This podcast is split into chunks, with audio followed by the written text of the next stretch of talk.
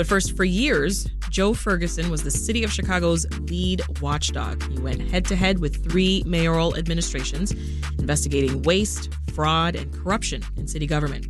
Now, the former inspector general is stepping into a new watchdog role. In January, Joe Ferguson will be the new president of the Civic Federation, the nonpartisan research group that pushes city and state governments to be fiscally responsible. Now, in this new role, he replaces financial expert Laurence Msall, who was the Federation's last president who died earlier this year.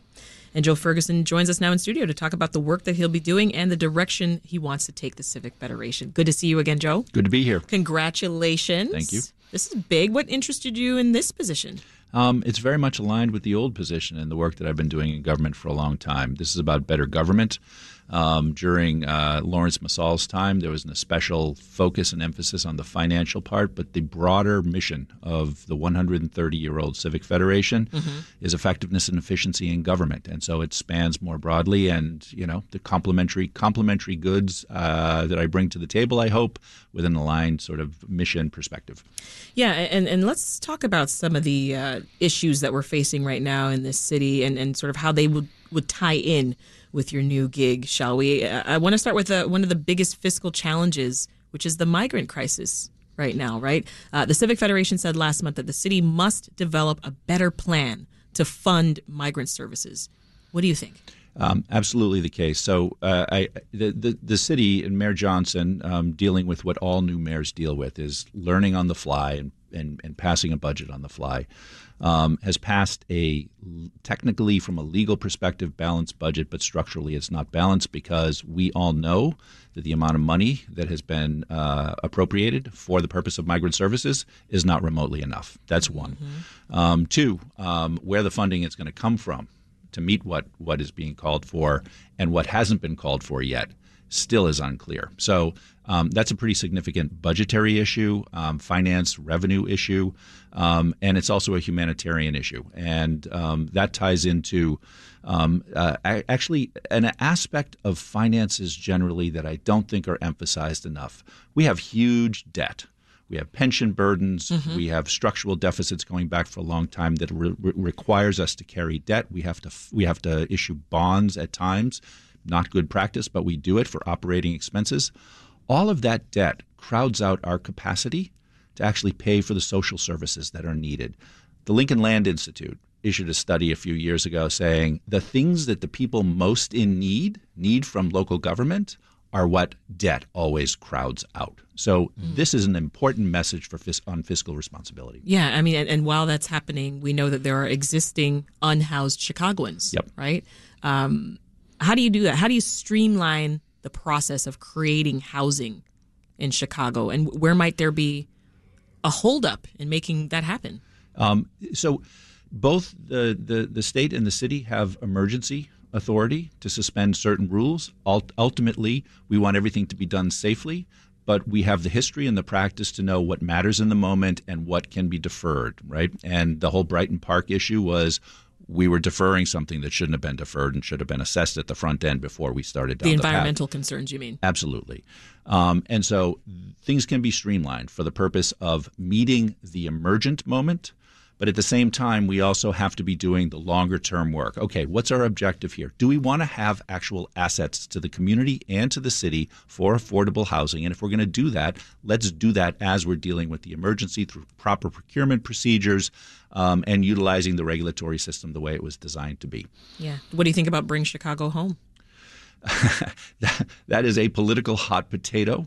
Um, I think the thing that's of concern about it is um, nobody at any place on the, the, the, political and ideological spectrum has confidence right now that we know how the money is going to be used because there hasn't been a specification of where the money is going to go and specific programs it's going to be applied to and how and when. Yeah. Well, what would a better system look like, you think? Uh, just sum it up for us for, for funding migrant services, because it seems like the costs are going to continue to grow. Yep. Right? Busloads and planes are, are still arriving here. Yep. And and that's all. So look, 14, 15 months ago, we didn't know what we were dealing with. That was an emergency, right? That was a crisis. Um, the crisis that exists right now is as much our own making for having failed to actually do the regular work to understand this is what our larger need is, this is the plan that we're going to need for that.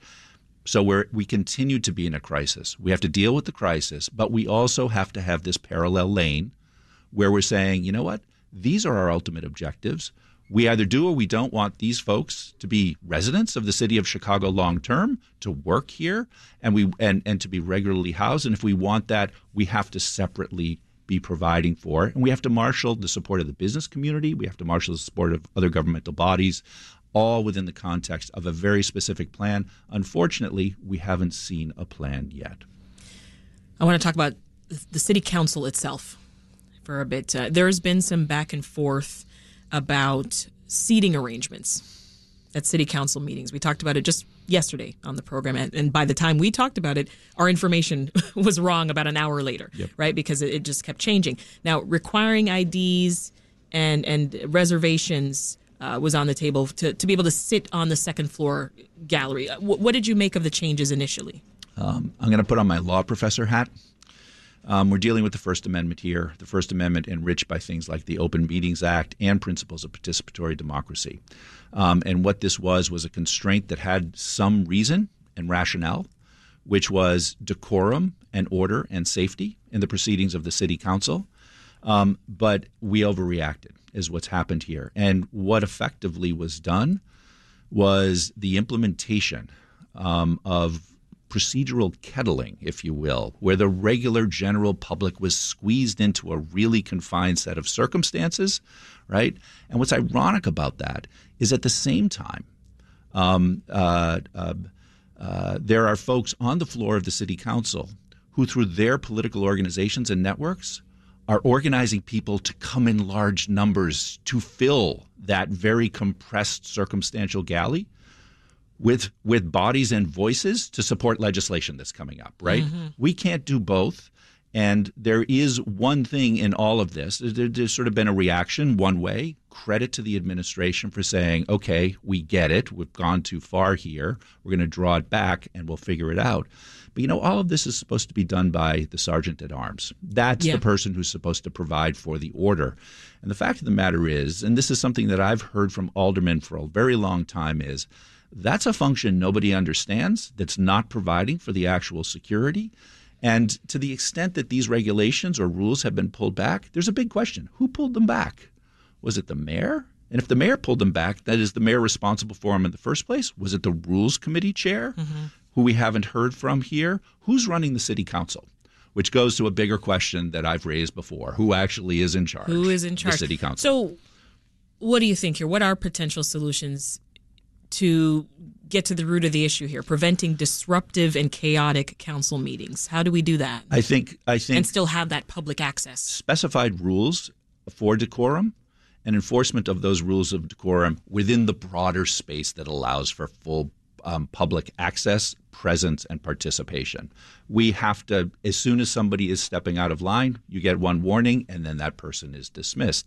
What's happened recently is we've allowed for that one person to become five, to become 10, and then the whole place is in an uproar. And at that point, we've cleared the room. Mm-hmm. We have to say, look, treat this as a classroom, basically. The mayor is a former teacher. Treat this as a classroom. You do not allow somebody who is acting out to stay in the classroom and disrupt the whole thing. So, another topic, Joe, uh, talks of raising the retirement age from 63 to 65 for um, police and firefighters. Now, this is a proposal that's being considered by City Council. So supporters like uh, police and fire chair, uh, fire committee chair Chris uh, uh, they say that uh, there are financial benefits for the police pension system, and they give uh, police opportunities to add to their pension for two more years, essentially. But others are concerned about how demanding the job could be for a 65 year old. So, considering these potential financial benefits, I wonder what your thoughts would be on this. Um, the first order of business is to is to assure the public safety, mm-hmm. and the folks on the front line are police officers. And so the first question has to be exactly um, uh, as you just articulated, which is is a 62 year old uh, man in a position to actually perform the job, which is an extraordinarily stressful job mm-hmm. in the mm-hmm. way that's needed today. And if the answer is no, the discussion is over with respect to extending. Yeah, because what about 65? That's right. That's right. It's um, a bigger no. There was a there was a reason for 62, and there'd be a reason for 59. That's the place that we first have the discussion. We don't have it on the basis of money. The money follows. We, we, we make the most efficacious use of the money within the context of what the mission requires. And so we should have the discussion first with respect to what it means to have 65 year old people with badges and guns on the street. Now, in your time as Inspector General, we all remember this. You weren't afraid to butt heads with mayors or department heads. Uh, you led detailed audits and investigations into the failures and the inner workings of local government. So, how do you think your time as IG will inform how you lead the Civic Federation? You said earlier that they're similar in a way these watchdog roles they are and and you know there's a characterization of of, of, of past work that i've done as aggressive and you use the term butting heads um, never never approached any aspect of the job from the perspective of butting heads facts are facts and this is this is what the defined role was. So you don't like that term? Um, it's not that I don't like that term. It's just that it sells well, but it doesn't actually describe what's going on. Because even in the context where there's butting heads, quote unquote, your quote. Um, Indeed. There's also conversation that's going on behind the scenes. This is how we did it. This is why we did this. This is how we did it. This is why the facts are what they are. These are your opportunities for what to do. And then there's a choice for those on the receiving end as to how they want to play that. But it's not like this is a surprise, right? And that speaks to relationship. That speaks to the capacity to have um, multiple levels of relationship uh, of, of, of, of, dialogue that are going on mm-hmm. um, with everybody understanding you're doing the right thing for the right reason, the right way, and you got to do it. That's the job. And they've got to do what they've got to do, and that's the job. That greater understanding actually um, allows for the possibility of solution oriented response, which is really what the objective is. Here, uh, there's no investigative power. That's not the job itself. This is actually bringing forward work for the purpose specifically of helping to facilitate the work of solutions. It is the same work, but it's a slightly calibrated and altered sort of form of relationship and dialogue. And and frankly, sometimes in the more successful times where there weren't where there wasn't butting heads, mm-hmm. it was rooted in exactly that form of relationship. But do you need a bit of that? The, the butting heads, or is it more about working with government? It, it so here's the thing: the facts are what what where what, where the butting comes into play. The facts are the facts, and you have to say what the facts are, and you cannot shrink from what the facts are mm-hmm. for the sake of avoiding the conflict.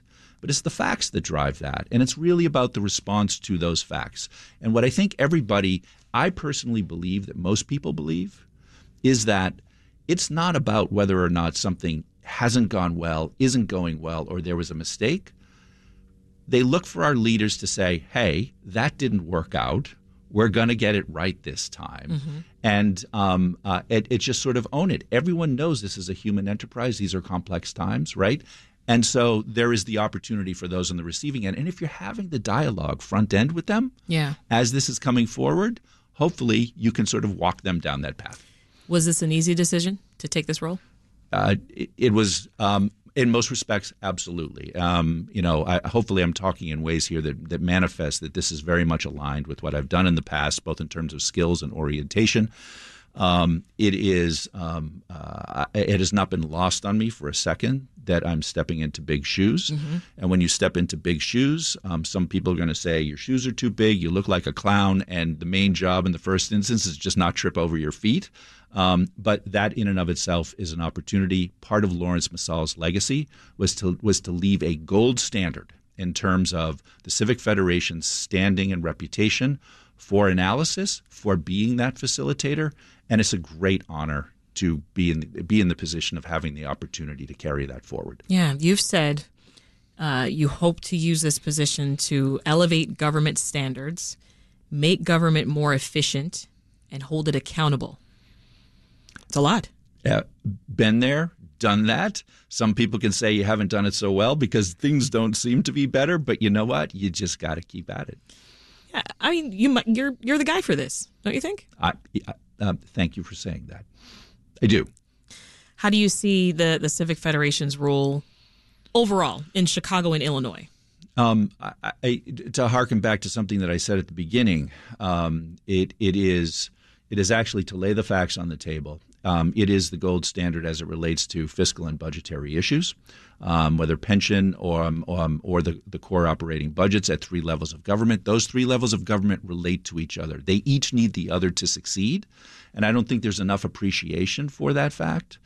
Um, Mayor Pritzker needs Mayor Johnson. Uh, sorry, Governor Pritzker needs Mayor Johnson to succeed. The same thing, absolutely the case for President Preckwinkle, um, whose jurisdiction largely is coextensive with the city itself, right?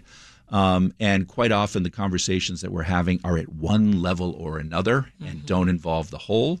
I think the Civic Federation actually is in a position um, in bringing forward what is what I what I hope ha- always has been and always will be helpful information to serve as the touchstone for facilitating the dialogue about how government can be more than the sum of its parts mm-hmm. rather than rather than fighting with each other. Well, these these changes you're you're mentioning could they happen on your watch?